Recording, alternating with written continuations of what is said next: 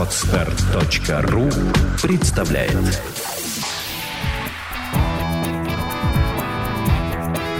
Александра и Андрей Капецки в лучшем психологическом подкасте «Психология, мифы и реальность». Ну что ж, добрый день, дорогие друзья. Как вы поняли по теме нашего подкаста, сегодня мы говорим о наставничестве. И у меня в гостях полюбившийся вам гость, руководитель школы слова Екатерина Новожилова. Здравствуйте. Здравствуйте. Катя, наставничество – это то, что вам знакомо не понаслышке.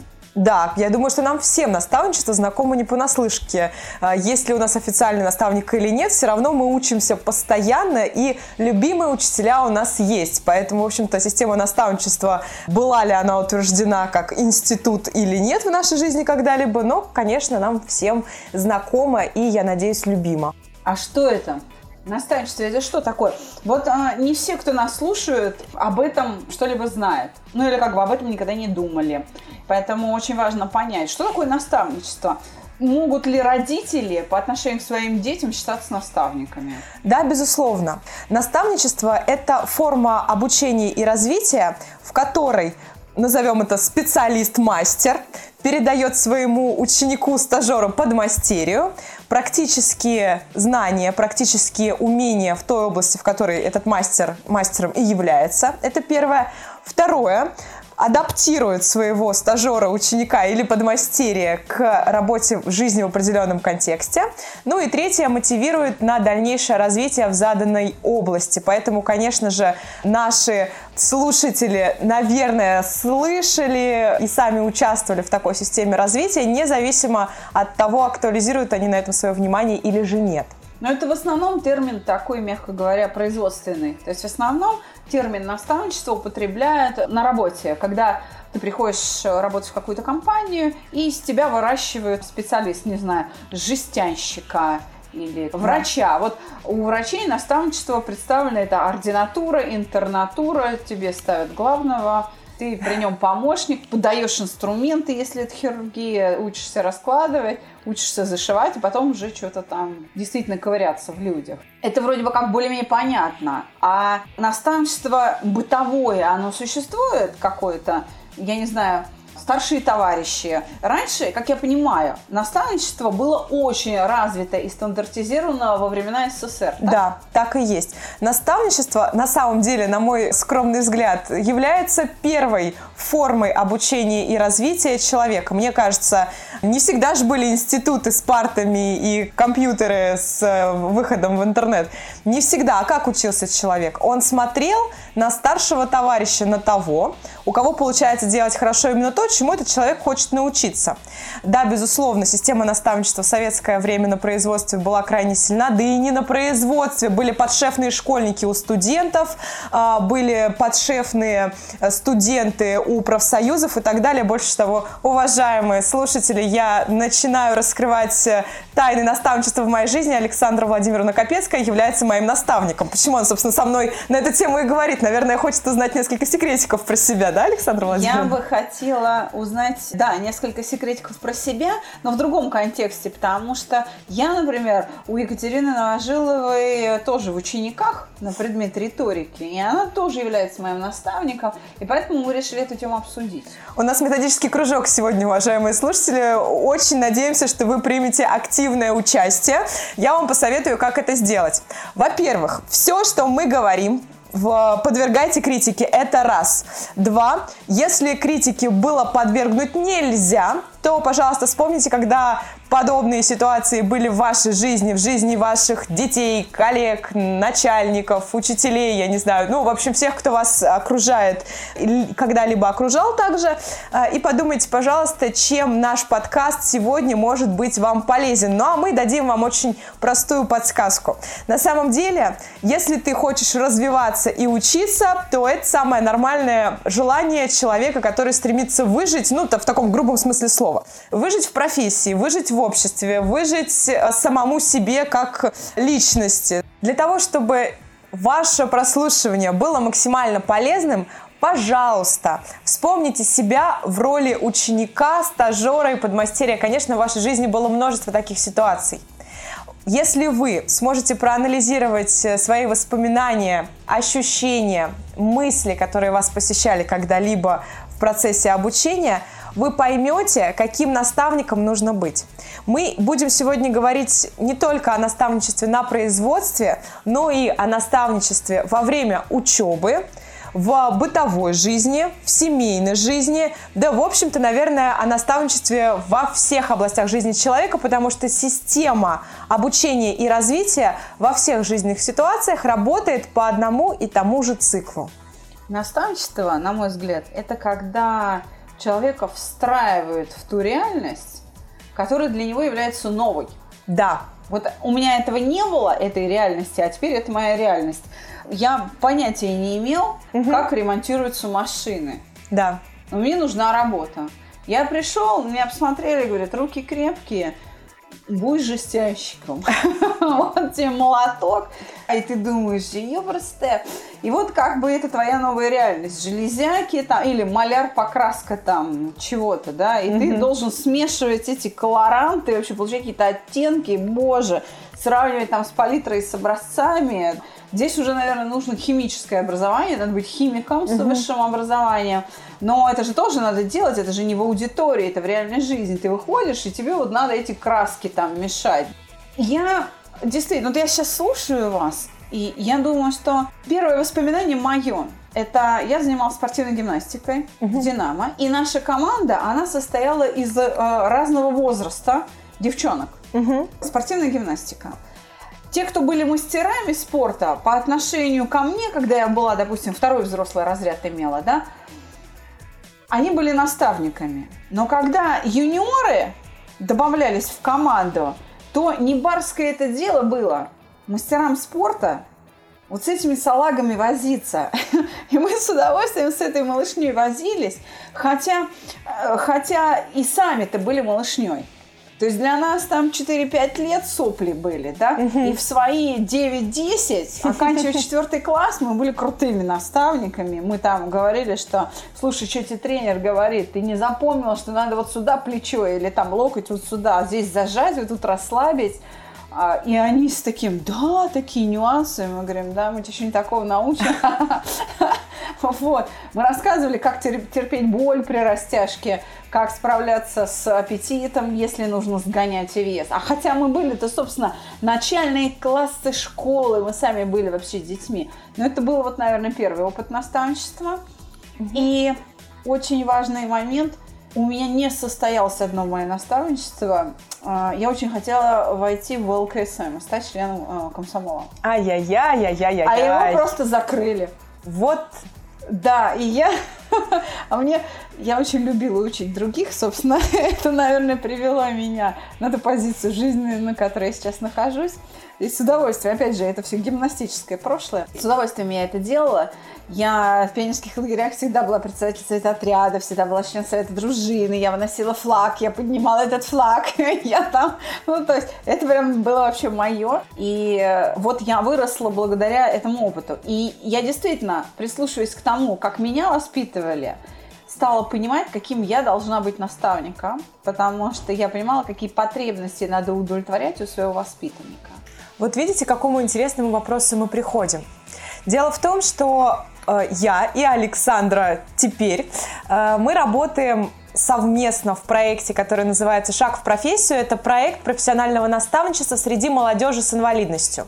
Я там как методист, Александра как наставник э, следующего сезона. Кстати, пользуясь случаем, минутка рекламы. Э, уважаемые слушатели, если вы после прослушивания нашего подкаста найдете в себе желание, силы, знания, умения и стремление тоже стать наставником, вы сможете обратиться к нам, мы подскажем вам, как это сделать, больше того, научим профессиональному наставничеству. Ну, а Александра затронула очень интересный вопрос. Вопрос личности и мотивации наставника. Есть у меня один знакомый профессор, который говорит, знаешь ли ты, я когда что-то хочу новое научиться делать, сразу же начинаю этому учить других. Да, безусловно, конечно, это интересная позиция, я могу ее обосновать. Дело в том, что для того, чтобы научить другого, тебе нужно декомпозировать, структурировать заново информацию, знания или умения, ну, в общем, что, что ты хочешь передать. А, и таким образом, в общем, ты научаешься сам, многократно повторяя, объясняя другим, ты переосмысливаешь и присваиваешь себе такой опыт. Но наставник, в отличие от э, лектора, семинариста э, или тренера, учит не так, как надо, а так, как он умеет, то есть учит своим примером. И когда Александра говорила, что обучала в десятилетнем возрасте салак, э, пятилеток, практически зелень, обучала уже с позиции не новичка, а уже человека состоявшегося, ну, в той или иной степени в данном Да, деле. Я, я говорила, у меня 6 лет за спиной. У меня, у меня 6 лет гимнастики за спиной, говорила я. И это на минуточку очень серьезный аргумент, когда человеку 4 года или 5, а у тебя 6 лет гимнастики за спиной. Ты еще не то, что пешком под стол, ты еще даже вообще не появился, а тут уже человек выдавал. Уже был в гимнастике, да. крепко в спорте практически. Ну так вот, э, наставник учит тому, что умеет сам. И Александра еще раз подчеркнула, что очень важно ввести, встроить в новую реальность, адаптировать человека, потому что э, будь у тебя знания и умения, если у тебя нет культурной квалификации, ты не знаешь, как эти знания применять, как к ним относиться, как э, умение работает на тебя, в какой ситуации умение будет работать против тебя, ты, безусловно, не сможешь быть наставником, и твой стажер, к сожалению, никогда не выйдет на новый уровень. А если мы вспомним пример, который приводила Александра про, по-моему, маляра, кажется, чтобы смешивать краски, нужно иметь высшее химическое образование. Ну, казалось бы, да. Если ты имеешь высшее химическое образование, наверняка, у меня просто нету, я догадываюсь, что наверняка ты будешь уже с научной позиции смотреть на процесс. Но задача наставника просто научить смешивать краски, поэтому ему нужно простым языком сложные вещи объяснить э, своему стажеру или своему ученику, подмастерью. Как мы его все будем называть сегодня, нашего Ну, так и будем говорить. Подмастерье, ученик – это очень точные определения. Но у меня сразу встречный вопрос, Катерина. А Так, какие задачи решает наставничество вообще? Ведь их же можно как-то сгруппировать. Это одна единственная задача, там две, три. На что направлено наставничество? На самом деле задач решает наставничество огромное количество в зависимости от того, в какой ты отрасли наставляешь. Но в общем и целом можно наши задачи сгруппировать в три пункта. Вы слушаете подкаст «Психология. Мифы и реальность». Первый пункт – это, безусловно, знание и умение. Ну, хорошо, давайте возьмем пример, как будто бы у нас наставник-кондитер взял себе подмастерье поваренка. Какие знания и умения будет давать кондитер? Ну, наверное, как плитой пользоваться, какая бывает кухонная утварь, в какой ситуации что применять, на какой температуре готовить, где хранить продукты, как их выбирать, в какой пропорции смешивать и так далее. И это будут профзнания и профумения. Но этого мало, потому что, конечно же, наш поваренок потом пойдет работать на кухню, в ресторан или в столовую, или будет дома у себя готовить в конце концов. Но- Один Да, причем. а- Уже один без наставника. да, поэтому обязательно должен быть аспект мотивации персональный. Не в смысле, что ты его мотивируешь, там, палкой стимулируешь, да, как в древности, а у него рождается внутренняя мотивация. А когда рождается мотивация? Да все очень просто, несмотря на то, что огромное количество мнений, теорий и систем мотивации существует, и все они не безосновательны, человек все равно действует только при стечении двух факторов. Он знает конкретно, что делать, и при этом хочет делать. А хочет делать, э, это значит, в общем-то, понимает, зачем ему это надо, какую выгоду преследует, или наоборот, от какой опасности уходит, когда что-либо делает. Какой литературой пользоваться, где искать ответы на свои вопросы. Наставник не может за время адаптации, обычно мы знаем, что время адаптации это три месяца в компаниях, ну, конечно, если это наставник ваш в жизни, это может быть не три месяца, это может быть и годы, а может быть и дни. Это, к сожалению, нельзя предугадать. Так вот, за ограниченное время наставник должен суметь объяснить своему стажеру, каким образом добывать ему ответы на свои вопросы. Потому что в противном случае при первой трудности, с которой столкнется стажер, уже оставшись один, э, он, наверное, сдастся, потому что э, помощника, товарища, учителя рядом нет. А это недопустимо, потому что наставничество подразумевает изменение не только знаний, но парадигмы поведения в целом. Это крайне важно.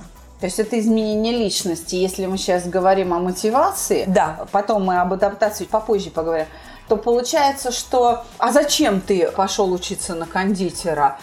А я очень люблю выпечку, угу. и я не буду никого просить, я буду сам себе делать все самое вкусное.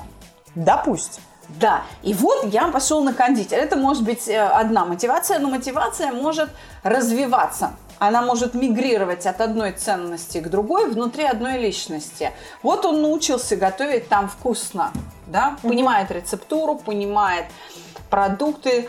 И, а дальше что? А вот это зачем? Ну вот вкусно.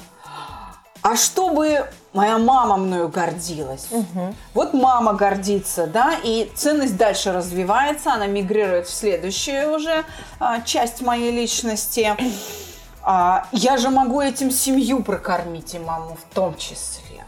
Хорошо, прокормил семью, а семья-то тоже растет. А дальше что делать? А мне нужна звезда Мишлен.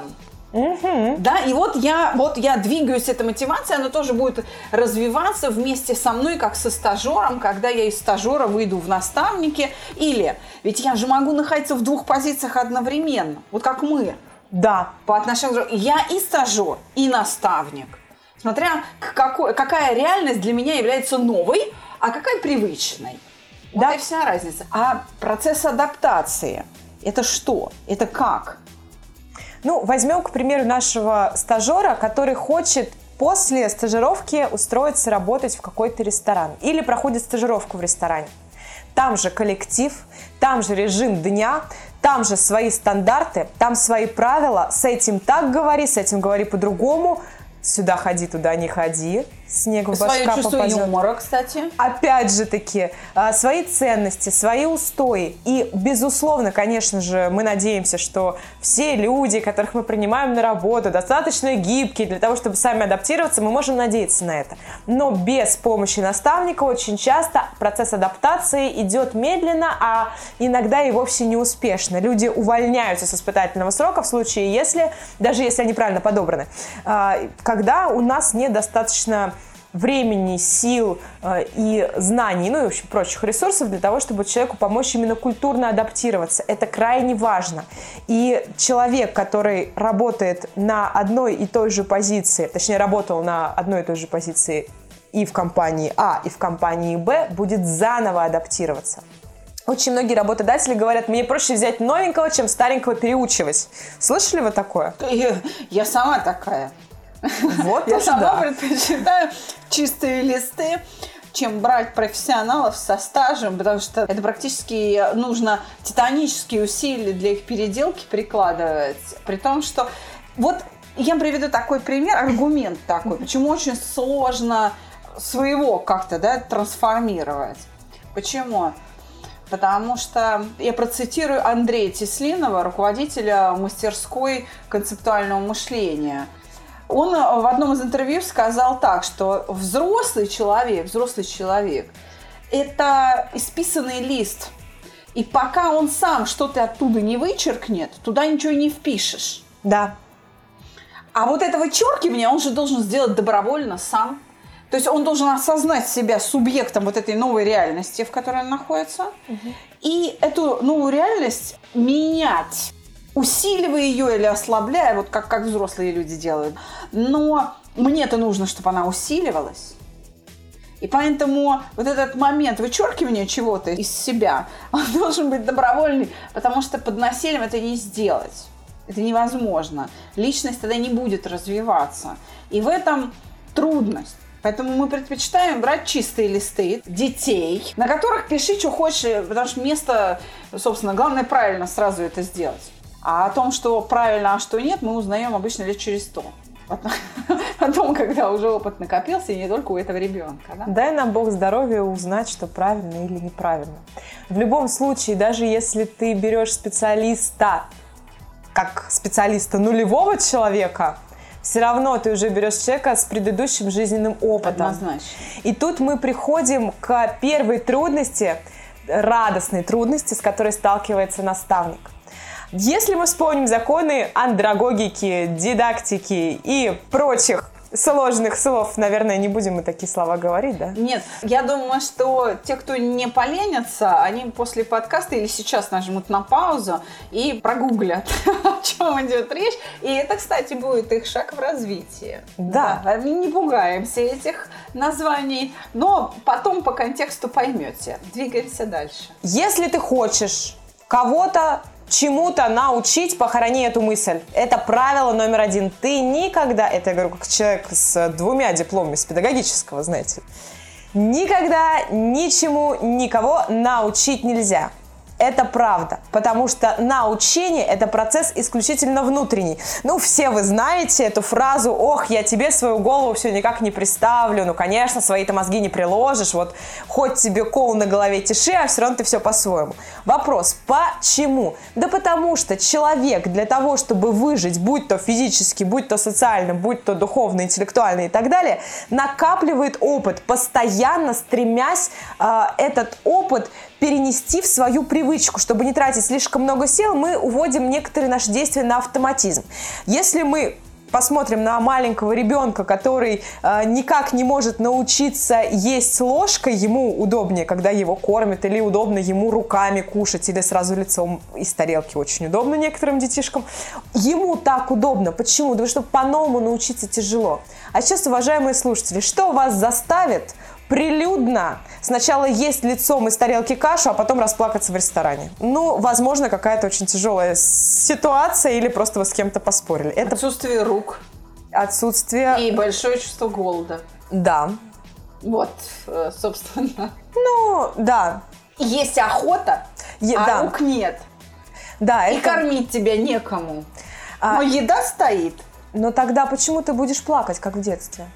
Потому что свидетели этой культуры и осуждаются. Я так сказать. А, кстати, ты можешь потом рассмеяться, если ты оборачиваешься, и все едят без рук из тарелки. И ты думаешь, что я Это так флешмоб. Ребята, это флешмоб. Флешмоб, и тогда твоя адаптация происходит практически мгновенно. Ты прям понимаешь, о, ты прям выбрал то самое средство, той самой культуры, которая здесь распространена и употребляется. Уважаемые слушатели, теперь вы понимаете, каким образом у нас проходит занятие на этой юмористической нотке. Скажу вам, Александра практически порушила мой хороший пример, но я доведу его до конца. К чему я это все говорила? Если если ты что-то научился делать с трудом, не с трудом, а, долго ли, коротко ли, ты это сразу же хочешь умение перенести на неосознанный уровень, то есть делать автоматически. Автоматически мы ходим, автоматически мы едим, автоматически мы очень часто даже утюг, э, не помню, выключили или не выключили, потому что мы делаем это автоматически. Мы не актуализируем свое внимание на вещах, которые нам привычны. Так вот, в чем же сложность научения? Возможно, флешка вашего стажера уже заполнена. И причем заполнена она не обязательно позитивным опытом. Если бы это был только позитивный опыт, вряд ли он попал бы к вам по домастерию, он бы учил вас. Значит, нам нужно сделать таким образом, чтобы человек захотел вычеркнуть детали предыдущего опыта для того, чтобы взрастить новые. Как это происходит? Ну, как мы учимся? Наступая на грабли, да? И очень говорят часто, что это только дураки учатся на своих ошибках, а умные на чужих. Так вот, считайте, что умных не бывает. На чужих ошибках научиться можно лишь сопереживая этому человеку, да таким образом его опыт перенося в свой. Для того, чтобы понять, что ты делаешь неправильно, ты должен попасть в неприятную ситуацию. И, например, хочет твой стажер печь торт, ну, неправильно он хочет его печь. Ну, хочет он его поставить там на 250 градусов, хотя его нужно там, на 150 готовить. Наставника, что у него сердце болит, сейчас продукты все перепортят. Я с этим балбесом стоял, пока он это тесто мешал, пока он эти яблоки резал, пока он это все клал, потом еще посуду мыть. Он сейчас все сожжет, даже не поедим. Да пусть жжет, вот он пусть сожжет и пусть съест. И вы у него спросите, вкусно? Он скажет, да, нет, невкусно. А вы спросите, а почему невкусно? От твоей версии. Наверное, Пережарил. Хорошо, а почему ты пережарил? Ну, тут два варианта. Либо долго жарил, либо не на той температуре. Я прошу прощения, извиняюсь перед кондитерами, я просто... Не в смысле я считаю вашу профессию простой, просто сама, знаете ли, а, пеку, поэтому понимаю, что работа сложная, и здесь очень легко ошибиться, поэтому на вашем примере и показываю. Ну так вот, как мы учимся, когда обнаружена наша проблема, что мы делаем неправильно, и эту проблему мы начинаем анализировать. И дальше мы думаем, где еще, в каких жизненных ситуациях я могу ошибиться. И если эти жизненные ситуации значимы, либо не очень значимы, но в больших количествах, у нас появляется внутренняя мотивация исправить свое поведение, чтобы не допускать подобных ошибок. То есть мы сейчас с Екатериной говорим о переходе количества в качество. Вот чтобы осознать, что что-то является проблемой, это должно создать либо единовременно очень сильное неприятное состояние, либо оно должно хронически повторяться, тем самым закрепляясь. Да, причем повторяться не обязательно в жизни. Оно может повториться, желательно, чтобы оно повторилось в фантазии человека о будущем, в мыслях о будущем. Тогда он поймет, что это поведение необходимо менять. В противном случае взрослый человек не научится. В дружеской беседе, сочувствуя другу, который говорит, слушай, помнишь, ты мне рассказывал, у тебя там торт сгорел, угу. и тебе сказали, рукожоп там, да, или что-то Я там. вас люблю, Александра. Да. Ты представляешь, я вот на кондитеру не учусь, но у меня жена перед моей мамой тоже торт сожгла. И моя там мама, а моей жене сказала, у нее руки жжут. Да, ну, как бы, и вот ему стыдно, да, да, за свою жену. А ты смотришь на своего друга и думаешь, блин, наверное, моей жене тоже стыдно, что я, что я вот такой, а сказал, что я тут буду лучшим кондитером, у меня же такой наставник, да. Даже вот это через сопереживание опосредованное да. рикошетом тоже можно приобрести новую оценку, новый взгляд на то, что это проблема. Да. Сгоревший торт – это проблема. Вот как раз-таки коллеги, преподаватели, тренеры, психологи нас поймут.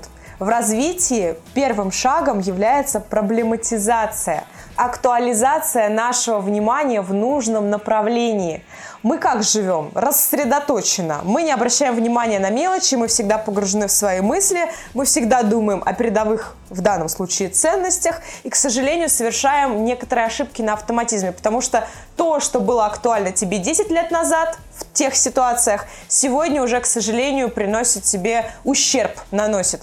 Соответственно, нужно меняться и быть внимательным. Это первый, в общем-то, такой важный шаг. После того, как ты понял, что есть проблема, тебе нужно ее переосмыслить. И тут какая ситуация наступает у стажера? Упадничество. Он думает, господи, я не гений, я никто, может быть, это прям все не мое, может быть, я вот такой вот нехороший. Или наоборот, начинает оправдывать свои ошибки, закрывая руками уши, говорит, нет, нет, ничего мне не рассказывай, я случайно, нет, я знал. И наставник ему говорит, слушай, ну, ты бы знал, ты бы, ты бы сделал. Ну, ты же сейчас вот совершенно по-другому. Зачем что ты споришь? А он, да нет, свое, свое гнет, и все, знаю я. Это защитная реакция. И в том, и в другом случае защитная реакция. И если с вашим стажером происходит такая у него происходит такая реакция, то, пожалуйста, вы спокойно к этому отнеситесь. Взрослый человек довольно болезненно переживает отрицание его опыта. Ну, то есть не обществом отрицания, а в данном случае самим собой.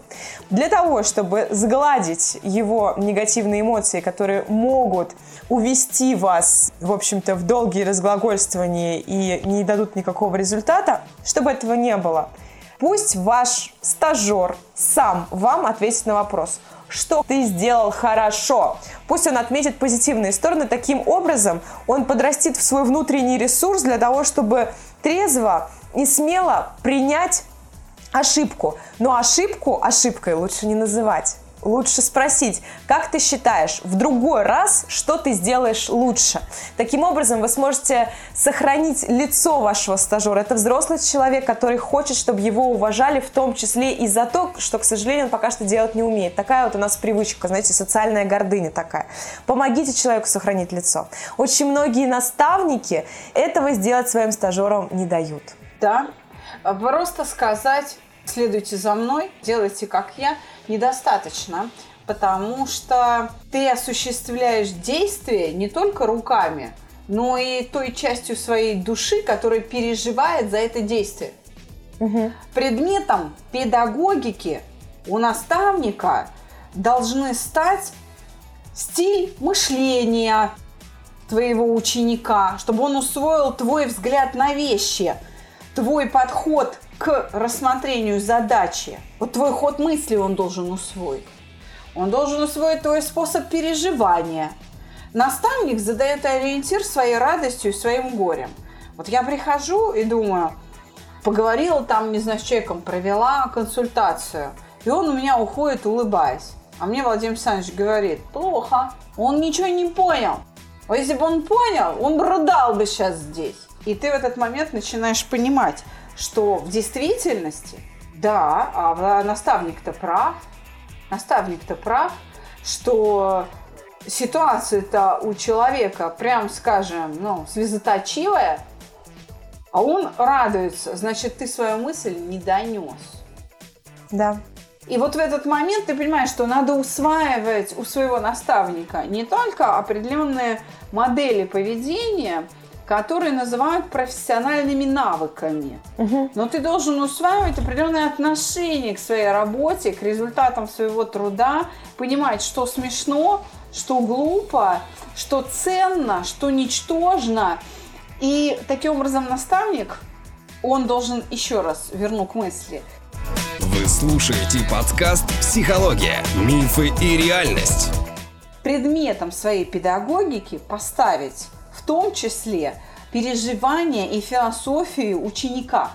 Научить его мыслить особым образом и переживать так, как переживает он. Потому что именно вот эти переживания, встроенные в человека, они определяют результат труда, например. Если мы говорим именно о трудовом наставничестве.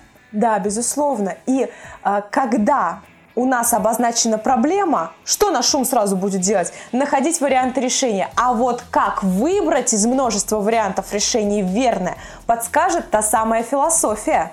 Поэтому наставник для своего стажера не просто передатчик навыков и знаний, тренажер такой обезличенный, а пример.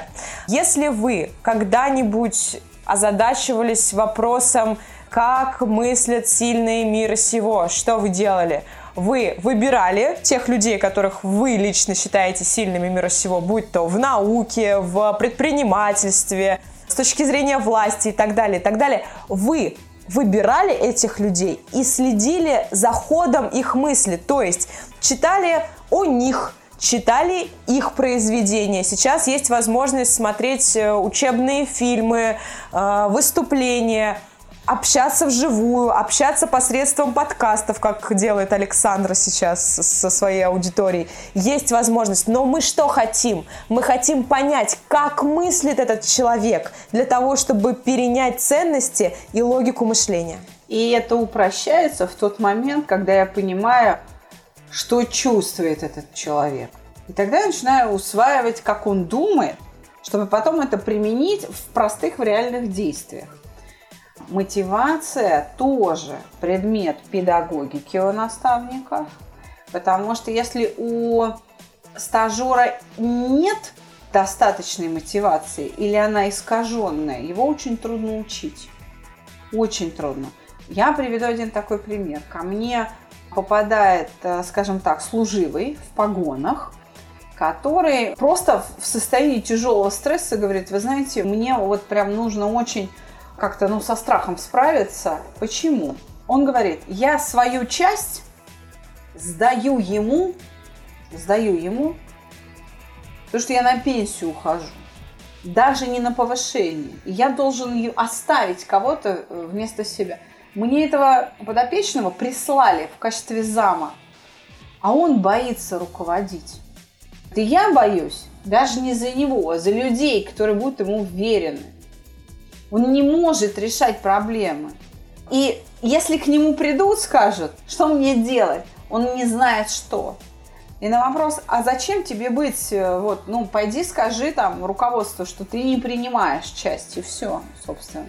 А он отвечает, а мне жена сказала. То есть у человека в действительности мотивация это какая, выяснить? Защитная, дабы с женой не поссориться. И пока я, да, вот как наставник, не изменю мотивацию вот эту из защитной, пока не сделаю ее истинной. Что человек захочет именно заботиться о людях. Потому что в этом его будет удовольствие, в этом смысл его работы. Если он найдет в нем что-то приятное, он будет хорошо руководить. Я, как наставник, смогу отпустить руки. Здесь цена ошибки, вот это вот дать возможность человеку наступить на грабли так, чтобы череп проломило. Она очень высока, цена этой ошибки, потому что там 2000 человек, например, да даже там 100 человек, и то это очень много. И тут наставнику приходится с собой справляться. Иначе ничего не выйдет. Да. То есть нужно быть определенной личностью, тогда ты будешь наставником. А если ты ребенок, который другим подражает, не имея своего вот этого внутреннего стержня, ты никогда не станешь наставником. Безусловно. Очень большая моральная работа проделана теми людьми, которые способны отпустить велосипед. Даже тогда, когда ты прекрасно понимаешь, что человеку это доставит страдания, что тебе будет стыдно перед другими коллегами, что у тебя вот такой вот стажер, ты его учил-учил, а вот и не научил.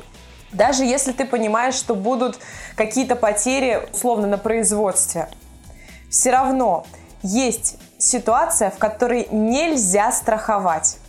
Для того, чтобы человек мог развиться, ему не надо подстилать соломку, ему нужно создать условия для этого развития, дать возможность наступить на грабли, но перед этим намекнуть, что вообще-то у нас в касках ходят. Потом дать возможность обсудить свои переживания, потому что очень часто человек после совершенной ошибки на эмоциях разговаривает и об эмоциях разговаривает. Дать возможность выговориться, дать возможность подумать об тебя, Господи, позадавать ему вопросы. Хотя ты знаешь на них ответы, ты уже столько себе шишек набил. Конечно, ты все знаешь, и для тебя это детский сад, а для него это открытие мирового масштаба, что так не надо было делать. Если ты, как наставник, пытаешься навязать существующий стандарт, то ты обречен на провал. Потому что пока человек через себя, через свою критическую сетку не пропустит все действия, которые необходимо совершать, эти действия не станут его привычным и нормальным. А именно это и нужно как результат работы наставника. Наши воспитанники должны проживать свои ошибки, должны проживать свой успех. Без этого никак. Я в этом смысле не считаю формой наставничества тренинги. Вот некоторые считают, что ой, я пошел у него учиться, и я чему-то там научился. Чушь. Ничему ты там не научился. Ты просто послушал, что человек сказал, и поучаствовал в какой-то игре. Вот игра – это некоторая такая симуляция реальных обстоятельств. Но в игре, симулируя, Симуляция дает возможность получить представление, но не дает возможность прожить. А это значит не превращается в опыт организма. И эта модель не усваивается. И в реальных обстоятельствах извлечь из себя мне нечего. Там внутри пусто. Кроме впечатлений о тренинге и крутой игре и улыбках, у меня ничего нет. Навык не образовался. Поэтому так важны ошибки. Я хотела спросить, Катя, а вот скажите, пожалуйста, является ли задачей наставника прям подложить эти грабли? То есть как это делается? Это контрольную работу устроить, не предупредить о проверке или даже попросить, чтобы наш отдел проверили. Или вот что это? Как? Ну, механически. Раскладывание, да, граблей. Ой, механически это происходит все очень просто. То, но... то есть это должно быть управляемо или это должно быть отдано на волю случая? Вообще-то в идеале должно быть управляемо. Если взять процесс наставничества как методический план рассмотреть, то что там будет? Вот тебе приводит стажера. У тебя первый этап, тебе нужно с ним познакомиться, понять, какая у него мотивация. Причем мотивация не только относительно предмета вашего наставничества, мотивация в жизни какая. Дышит он чем? Он работой дышит, он будущий трудолюб, э, или он там с 9 до 6, а потом бегом-бегом, потому что у него дома семья, и нужно, в общем, помогать, и он там живет, у него мысли все там. А, может быть, этот человек в рассказе о себе покажет свой склад ума. Он скорее технарь, он скорее гуманитарий, он какими категориями мыслит, он в каких примерах мир готов вообще воспринимать, что его окружает, что ему будет мешать работать, что будет помогать ему работать, какие у него личные качества. Проводится обычная беседа. Конечно, в методике есть определенные названия, это как-то классифицируют, есть определенные группы вопросов, но вообще это обычная человеческая беседа. Тебе нужно понять, кто перед тобой, чем этот человек живет. Когда Александра говорила про мотивацию, вот, мы выясняем, какая мотивация в обычной беседе. И очень важно еще задать тон общения, задать тон отношения к наставнику. Наставник может сразу сказать, значит так, я, значит, опоздание не люблю. Конечно, можешь иногда там отпрашиваться, но вот чтобы с утра вот ты пришел и уже у станка, потому что я сам работаю с утра, это вот раньше сядешь, раньше выйдешь, всякое такое. Кто-то скажет, ой, ну, ты знаешь, ты пока вот включайся, я вот буду спокойно относиться, но чтобы через три дня, вот чтобы было готово. Мне не важен абсолютно процесс, главное, чтобы выдал результат. Ты как наставник, пожалуйста, будь добр, обозначь свою позицию. Расскажи, почему именно ты его наставник. Расскажи, почему ты хочешь э, быть в этой роли. Расскажи, какой результат ты видишь. Расскажи, как вы будете вместе общаться и работать. Расскажи, какую работу ты собираешься давать. Покажи человеку, он тебе сказал, что он хочет, а ты скажи, что ты можешь и что ты будешь требовать. Это очень важно и решает на нулевом этапе общения очень много э, недоговоренностей, которые как снежным комом могут накопиться, и потом вы получите не очень хороший результат. Я бы сказала, что подобного рода разговор, знакомство выполняет диагностическую роль да. и включает дальний свет фар высвечивает примерное направление движения в работе со своим подопечным. Действительно, здесь вся страна наблюдает за наставничеством на телеканале ТНТ в сериале «Интерны», как доктор Быков осуществляет свое наставничество по отношению к интернам. Да? Мы в самом начале сериала видели, как он сказал, Ламбанов, ты опять все напутал ты не врач, ты ничего не умеешь и так далее. То есть он выразил свое отношение и правила игры. И они, вздохнув, да, в ужасе поняли, что придется потрудиться. Самое главное, что правила игры озвучены до игры. Это очень важно и ценно. Когда мы говорили в подкасте о соревнованиях, о конкурсном моменте, когда мы обсуждали критерии, критерии должны быть ясны сразу же, чтобы вашему стажеру было понятно, что вам, ему выдавать там ГПК или борщ варить, и вообще по какому расписанию. Это важно. Это вам кажется, что это банальные вещи. Новичку это будет очень ценная информация. Дальше, после общего знакомства, происходит как раз-таки замер. Ты хочешь вот это вот получить как результат, а что ты имеешь сейчас? То есть, условно, точку Б мы обозначили как итог, а точка А какая? И здесь наступает момент первого контроля.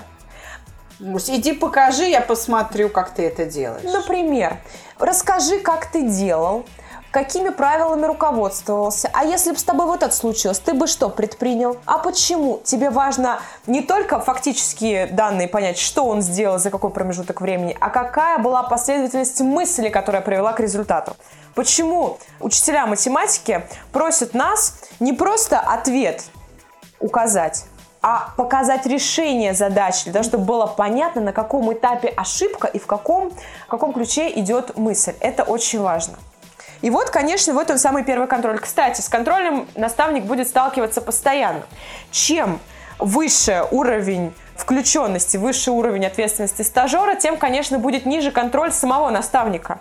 Чем выше активность и ответственность самого стажера, тем ниже контроль, организованный непосредственно наставником. Почему? Обра- обратно пропорциональная взаимосвязь. Да. Почему? Да потому что наставник уже научил стажера контролировать работу самостоятельно, то есть мыслить критично относительно процессов. Это очень важно. Очень важно, чтобы ваш стажер на выходе мог не просто изготовить какой-то определенный продукт, например, торт, а понять, что он сделал правильно, что неправильно, абстрагироваться от результатов своего собственного труда. Трезво оценить. Это очень-очень важно для того, чтобы у вашего стажера формировалась корректная самооценка и, в общем-то, корректная последовательность действий. Ну и далее планируется работа. Коллеги знают, что такое индивидуальный план развития. Ну а для тех, кто не знает, просто конкретно этому стажеру, что надо делать для того, чтобы получить такой результат на выходе. И здесь комплекс мер. Вот здесь читай, вот тут смотри, вот тут пили, вот тут шлифуй, а вот это вот, пожалуйста, перескажи, расскажи, сними фильм и, пожалуйста, вот еще в театр сходи, допустим, потом перескажешь. Любые меры, которые необходимы для развития знаний и умений. Ну, безусловно, тут наставник декомпозирует знания отдельно, умения отдельно, выстраивает по шагам, что зачем должно идти. И форма обучения разная в зависимости от того, какая у тебя профессия, чему ты хочешь научить и какие качества ты хочешь развить. Самая сложная форма наставничества – это помочь человеку организовать счастье в своей личной жизни. Это самая сложная форма наставничества потому что ты не можешь научить тому, что ты не умеешь делать сам. Поэтому советы мы берем в детстве, в юности, в молодости уже меньше, а будучи взрослыми людьми, мы вообще практически ни у кого советов не спрашиваем, потому что мы понимаем, что знания людей в сфере там, собственного счастья крайне недостаточны.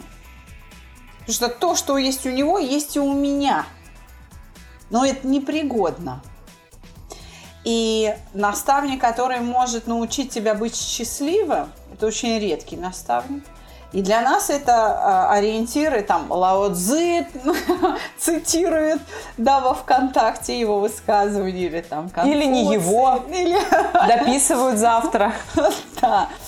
Для нас это какие-то люди, которые которых мы считаем счастливыми, они для нас реальны только потому, что мы считаем их реальными. На самом деле мы это было там давно, и китайский язык мы не знаем, и проверить, как жил Лао Цзи мы не можем. Но а в таких наставниках люди очень нуждаются. И запас вот этого хода, он, опять же, он очень ограничен. Я буду все время спрашивать у мамы, а что, а как, и всячески подражать ей и учиться – ровно до тех пор, пока это позволяет мне быть счастливым в рамках вот э, моего уровня развития. Как только я преодолеваю определенный порог развития, я начинаю понимать, что исчерпаны вот эти средства, и мне нужно либо искать другого наставника более высокого уровня, либо, если такие наставники закончились, это значит, что я нахожусь на очень высокой стадии развития по отношению ко всем остальным людям – и я должна сама вырабатывать вот эти навыки. Философию? Да, философию, мотивацию и сами навыки. И когда речь идет о человеческом счастье, о том, чтобы была счастливая семья, чтобы были счастливые дети, чтобы было счастливое активное долголетие, это очень сложные задачи. Наставников остается, ну, единицы. Единицы. Такого наставника вот просто взять к соседу, пойти, слышь, Васильевич, ты как быть-то? Да, не, не получится. Не получится. Васильевич сам ко мне еще придет и скажет, ну вот ты узнаешь, мне тоже скажи. Это очень сложного уровня задачи для воспитания, для обучения, потому что нужно будет проживать со своим учеником вот это. И вот эти ошибки, вот эту боль от, там, не знаю, неразделенной любви, от предательства, вот эту боль от того, что я не такая или там я не такой.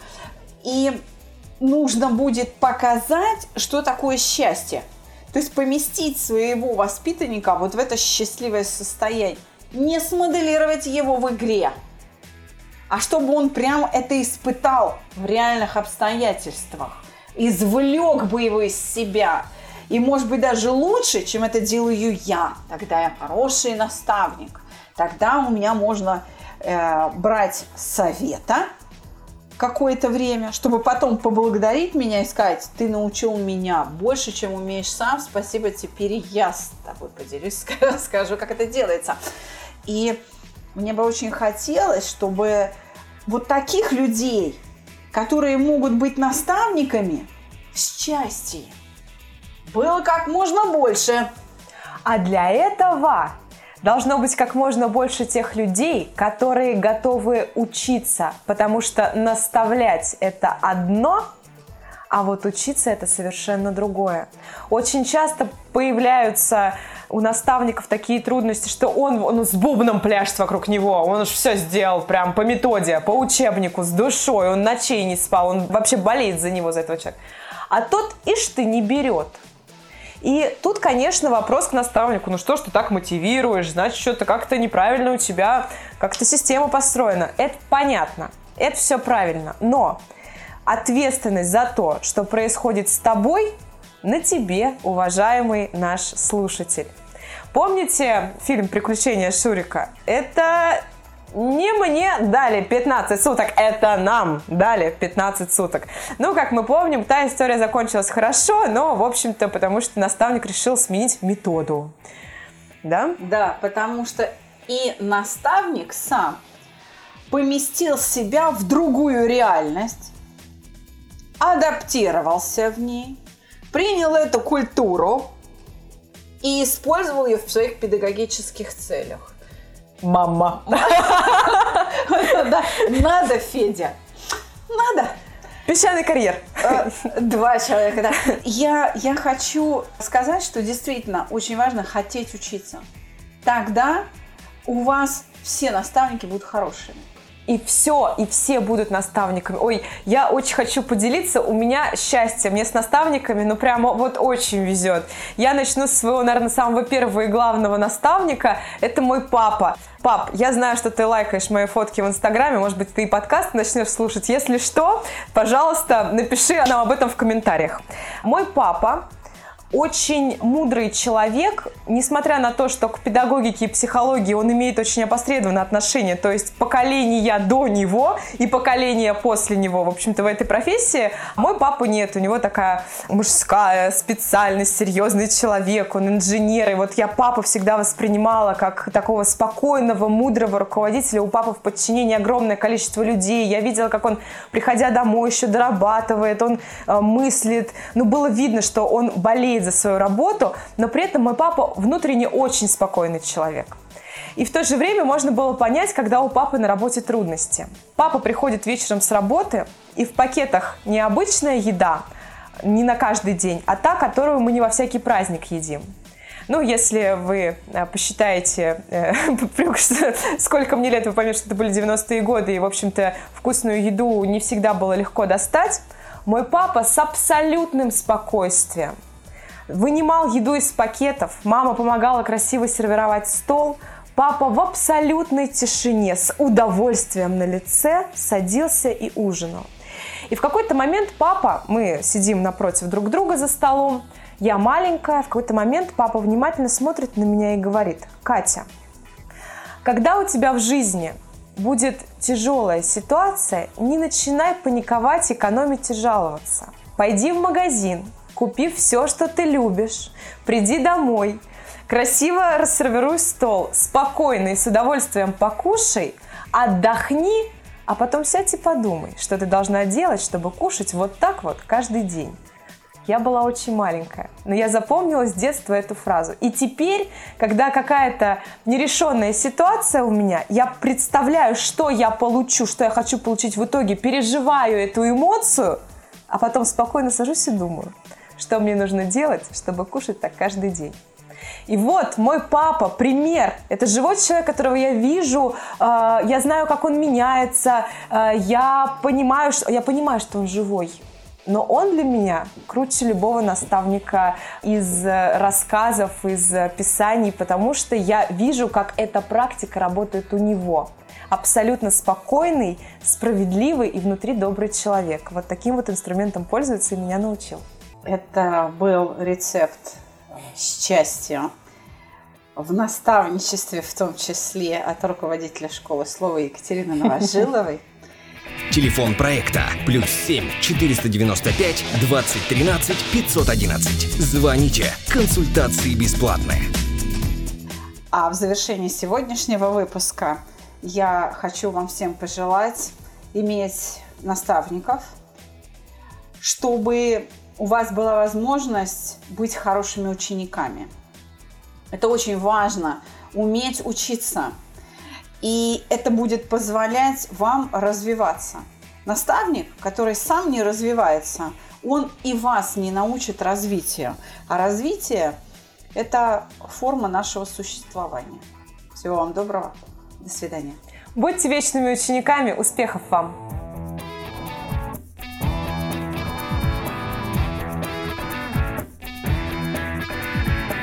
Психология, мифы и реальность. Слушайте каждый понедельник и четверг.